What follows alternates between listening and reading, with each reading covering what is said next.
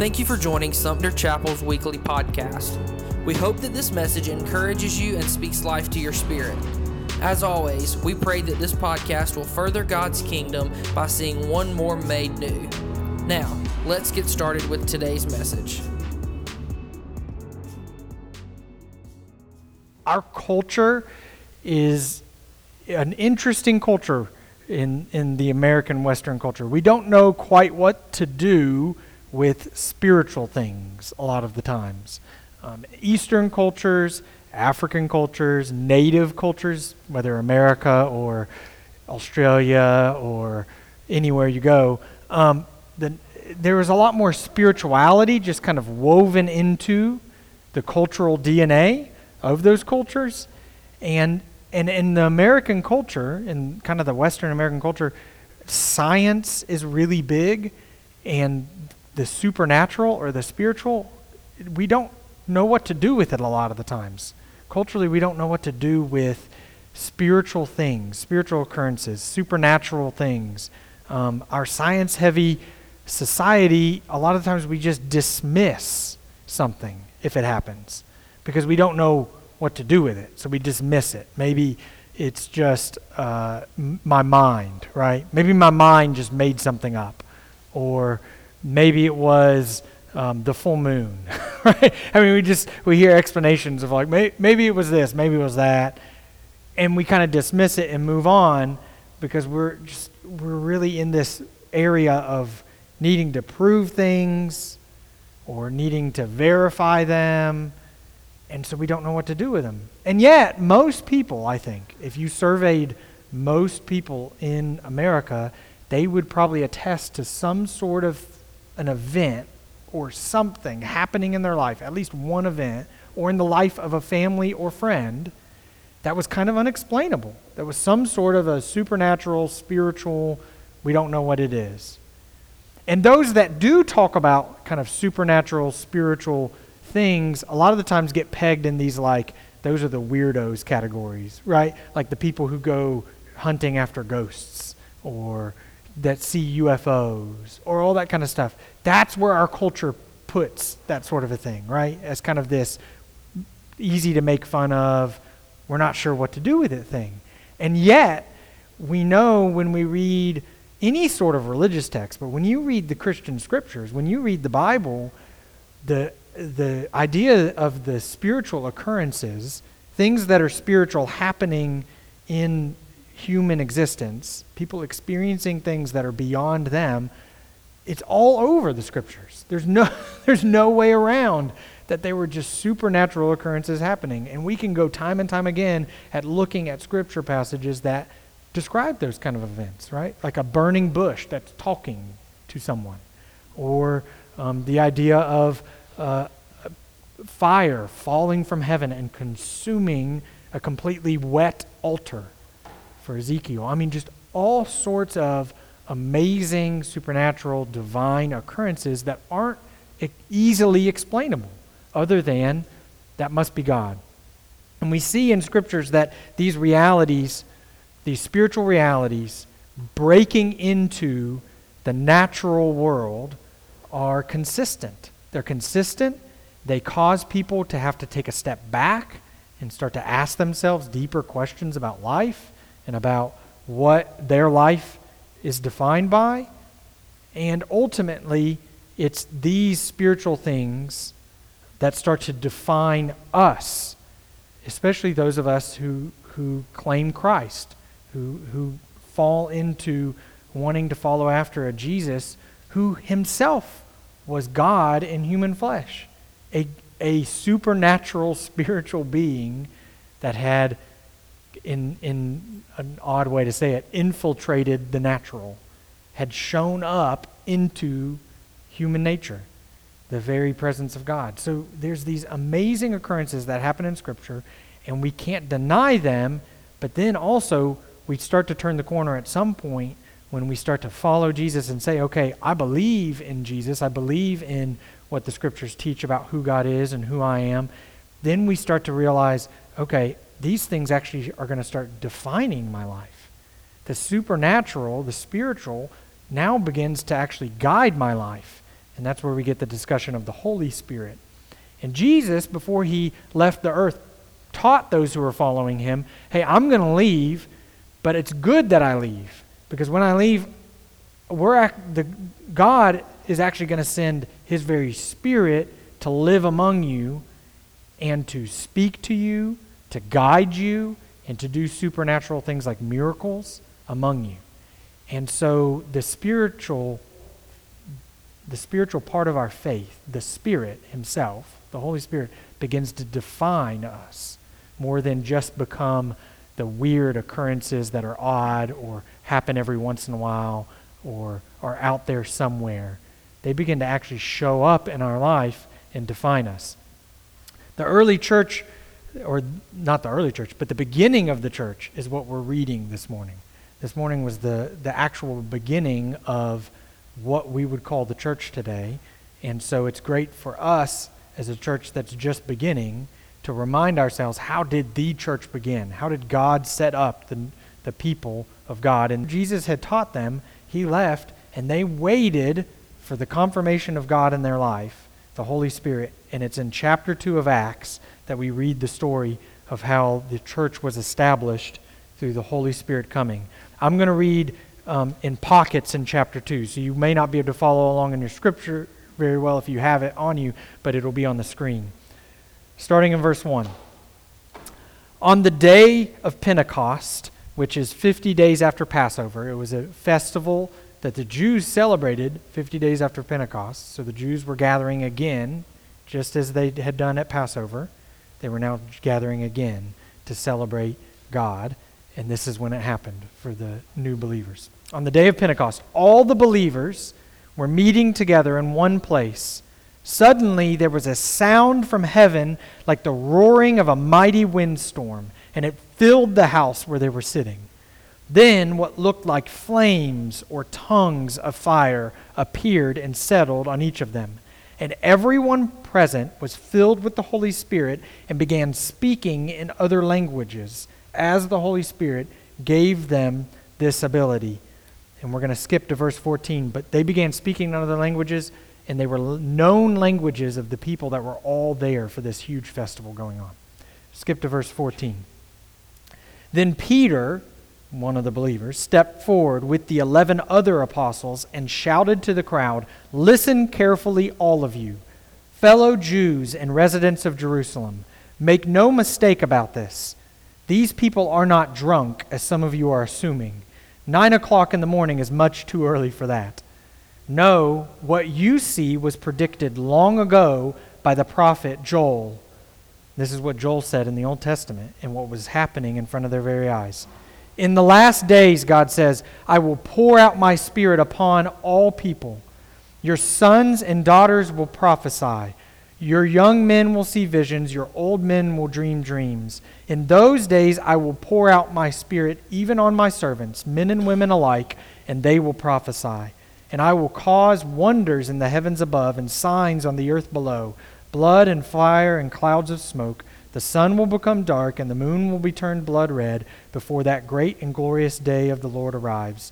But everyone who calls upon the name of the Lord will so that everyone in Israel know for certain that God has made this Jesus, whom you crucified, to be both Lord and Messiah. Peter's words pierced their hearts, and they said to him and to the other apostles, Brothers, what should we do? And Peter replied, Each of you must repent of your sins and turn to God and be baptized in the name of Jesus Christ for the forgiveness of your sins. Then you will receive the gift of the Holy Spirit. This, is, uh, this promise is to you, to your children, and to those far away, all who have been called by the Lord our God. Then Peter continued preaching for a long time, strongly urging his listeners Save yourselves from this crooked generation. Those who believed what Peter said were baptized and added to the church that day, about 3,000 in all. Let's pray. Father, we ask that you would, as the scriptures tell us to ask, pour out your spirit or give your spirit to us. Even when we aren't sure about what you're doing or how you want to do it, it maybe it's confusing or unknown or it's an occurrence in our life that we just we don't know how to explain, and yet we're asking that you would give us your Spirit, give us your very presence, that we might know for sure that Jesus is Lord and Savior, and that we might know for sure that you love us, that you've designed us for something more than just the normal, everyday aspects of this life, something deeper, something bigger, something spiritual, something beyond just this world that will last for eternity, a relationship with you. It's in the name of Jesus we pray. Amen. So, this story is called Pentecost because it was celebrated on the day of Pentecost, a Jewish festival that happens right after Passover. The Passover festival celebrated that God rescued his people from Israel. And so, what does Jesus do on Passover? He dies and rises again at the Passover festival because he's telling the world God was not just rescuing the Old Testament Israel from Egypt, he was rescuing all humanity through Jesus, through the blood of Christ. So, the same way that God had rescued his Old Testament people from Egypt, he was rescuing the whole world from sin, from evil. Then, 50 days later, they would celebrate another festival. It was at the beginning of their harvest season. It was about the first fruits of the harvest. And it was about how God provided for them these amazing blessings, even in the desert. When they would wander through the desert, He would rain down manna from heaven, and He provided these first fruits. Well, what does God do among these New Testament people, this new group of believers, these believers that would cross ethnic boundaries, that would cross every boundary, nationality, that would begin to bring people together from all backgrounds in the New Testament under Jesus, under God's Son. What does he do? He pours out his Spirit from heaven upon them. They become the first fruits, and thus we, in the lineage of, of that, 2000, almost 2,000 years later now, we become the first fruits of what is called the kingdom of God, the new reign of God on earth through Jesus Christ. We become the first fruits, the beginning of it. That's what first fruits are. They're the beginning, the first offering. When, when a crop comes in, when a farmer is farming a crop, and the, and, and the crop begins to come in, you have the beginning of it, and you have the first fruits. And this festival celebrated that. And God establishes his church on that day, the New Testament church, the new people of God, on purpose. He does it because he wants to affirm again for the world that he has a plan. That he has a plan. He has a plan to gather together. That's the imagery of this kind of um, farming imagery, the gathering of the crops. He wants to gather together all the people on the earth yet again, and he wants to bring them in to his people. That, that this message of the gospel and this spirit, the very spirit of God, was not limited to one group of people any longer. It wasn't just limited to the Jews any longer. He had tried to reach the world through the Jews. It didn't work out very well. You can read that. It's in the entire Old Testament. Just pick it up and read it. It didn't work out very well. He tried to reach the world through the Jews. It didn't work out. So instead, he sent his son. Now he had a new way to reach the world through his son, through the followers of his son, and ultimately through the very Spirit of God who would enter into the followers of his son. The new plan was us. Those of us who call ourselves Christians, those of us who put faith in Jesus and decide to follow after Jesus, that we would be made new into the image of Jesus. That's the purpose of the Spirit in our life. That God's presence would come to live with us, inhabit us, so that we could be made new to be like Jesus. That we would become like Jesus was. And, and if you need to read what Jesus was like, pick up the Bible again and read those first four books of the New Testament called the Gospels, and you'll learn all about the life of Jesus. How he loved people that the rest of the world would say were unlovable. How he would step into situations that seemed like they were hopeless, and he would bring hope to those situations. He was able to perform miracles that just didn't make sense, right? Healing of the blind, healing of the lame. Well, guess what? As we go through this series that we're starting today in Acts, we're going to do four weeks of it we also see where God's Spirit empowers his people to do the same miracles Jesus was doing. And that's weird to Americans, but it's not weird to like the rest of the world. If you go talk to believers from all over the rest of the world, they still are expecting the very miracles of God to happen in their life. They're, they're asking God for healing. They're asking God for miracles because they read the scriptures and they just take them for face value. If this is what God does through his people, then this is what God's going to do through us, his people. And so we want to get to that place as well. We want to be believers who are saying, okay, God, we can't make sense of it all, but we're going to believe it. That's the, the same way that the first believers believed it. That you want to show up in my life and among us in such a powerful way that it doesn't make sense to the rest of this world. Now, that will come. It will come. I fully believe it. it will come in the form of miraculous things. There will be some things that we see happen in our life that are miraculous, that go against, or not against, but above and beyond what science can explain. It's not against science, but it's above and beyond what science can explain. There'll be some of that. But, more, but even more so, what's the greatest image for this world to see of how God has worked in people's life? It's the bringing together of people in a way that the world cannot bring people together. And it's the healing of brokenness. This world c- can't do that. It can't seem to figure it out. There aren't enough counselors or politicians in this world to bring this world together and heal people. There aren't. We've tried it. If any nation should have the healthiest people in the world, it should be us. And yet, we know we're the, we are the unhealthiest nation, relationally, spiritually, emotionally. I mean, isn't that ironic? If any nation in the world has all the resources that we have to give people health, not just physical health, but well being and emotional well being, and, and, like feel confident about who they are, it should be us, and yet we're falling apart at the seams. And, and, and so it's ironic. It's ironic, isn't it, that a society that should be able to figure it out can't figure it out. And yet, as believers, we know it's not ironic. We know it's the reality that human brokenness will exist no matter how many resources you have. The only way that gets healed is by something spiritual, something beyond human, beyond natural, something supernatural entering into the natural. That the spiritual would break into the natural is what we're asking God for. In my life, um, there, were, there was a, it, when I was in my, I was 19 or 20, but I was young, and a group of us went to this like worship event.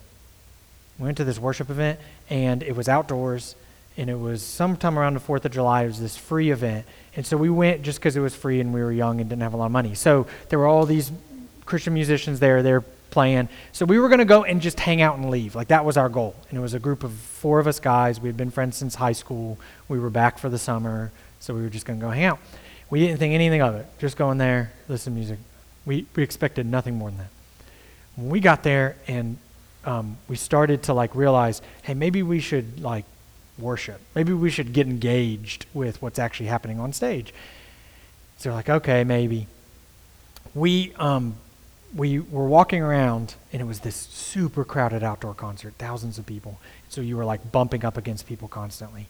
And we were trying to go to the restroom and we were walking into this building where the restrooms were. And I mean, you're just in a crowd of people, right? And just trying to make your way through. Y'all have been in these before. And, and, and we're walking in and there's this kid coming out, this teenage kid, or at least I thought teenage kid, and dressed in this very grunge way, like over the top grunge way anyone, you would have picked this person out of a crowd, right? Because they were so not dressed like everyone else.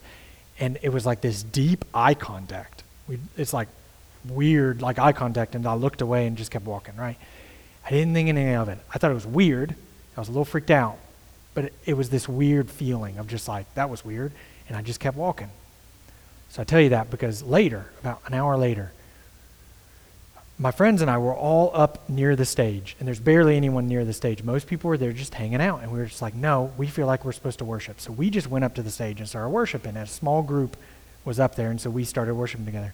My best friend at the time, and he's still one of my best friends, Andrew, was there, and he had a boot on because he had broken his foot, completely broken his foot. And he was finally at the point of walking again, but he was but he it was still fractured, like it still hadn't healed. And he um, he and I were there, like worshiping together, and our other two friends were somewhere else in the crowd. And and again I had this overwhelming feeling that someone was right here, like the same feeling I had when I stared at that kid. And I turned and looked, and that teenage kid was standing right there, like right behind me and Andrew. And so then I closed my eyes again because I was like, okay, this is weird. This kid's maybe a stalker. Like, I don't know what's happening right now. So I just kept worshiping. At one point, Andrew takes off his walking boot and throws it and starts jumping. And I look at Andrew and I said, Are you crazy? And he said, No, I prayed and God just healed me. And I turned around and the kid was not there. He had just been there and he was not there.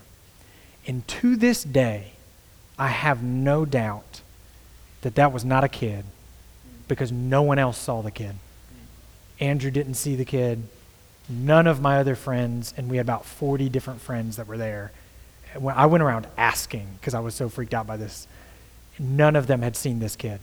And there's no way you wouldn't have seen this kid. Like, you had to have seen him. He was grunged out, like he did not fit with the rest of the crowd that was there.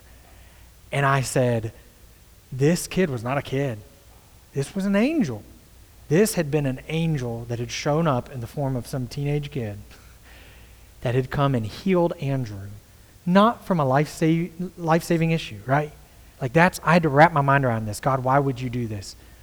He does it just because he's a loving God. We don't, we don't get to make sense of why God heals people of things and doesn't heal other people of things. We don't, that's not our luxury as humans to make sense of it. But our luxury is to say God does things that we can't make sense of, but he does them for his own purposes. And what it did in that moment, Andrew was completely free to just worship at that point. Like he was jumping and screaming and going nuts. And he was freed to worship in a way that he would not have been if he had that boot still on him. And maybe that's all God wanted in that moment. Maybe all God wanted was for us to just worship. And so he healed Andrew's foot. And there was no explanation for it. He went back to the doctor. It was completely healed. It should not have been. And he never put that boot back on again. I don't tell that story because, like, f- that story actually, in the scheme of my spiritual growth, was not crucial to my. It didn't make me believe in Jesus. I'd already believed in Jesus. It didn't make me a better Christian. This, so sometimes the spiritual and the supernatural, and I think most times actually, is for God to remind us that He's with us and that He wants to work in and through us. It's not necessarily to get us to believe. We may have already believed, but we need to be reminded that God's very presence is with us and here and wants to work through us. And that story always reminds me of that. Every time I tell it, it was not some crucial event in my life at the end of the day. It's, if I tell my testimony, it's not in my testimony.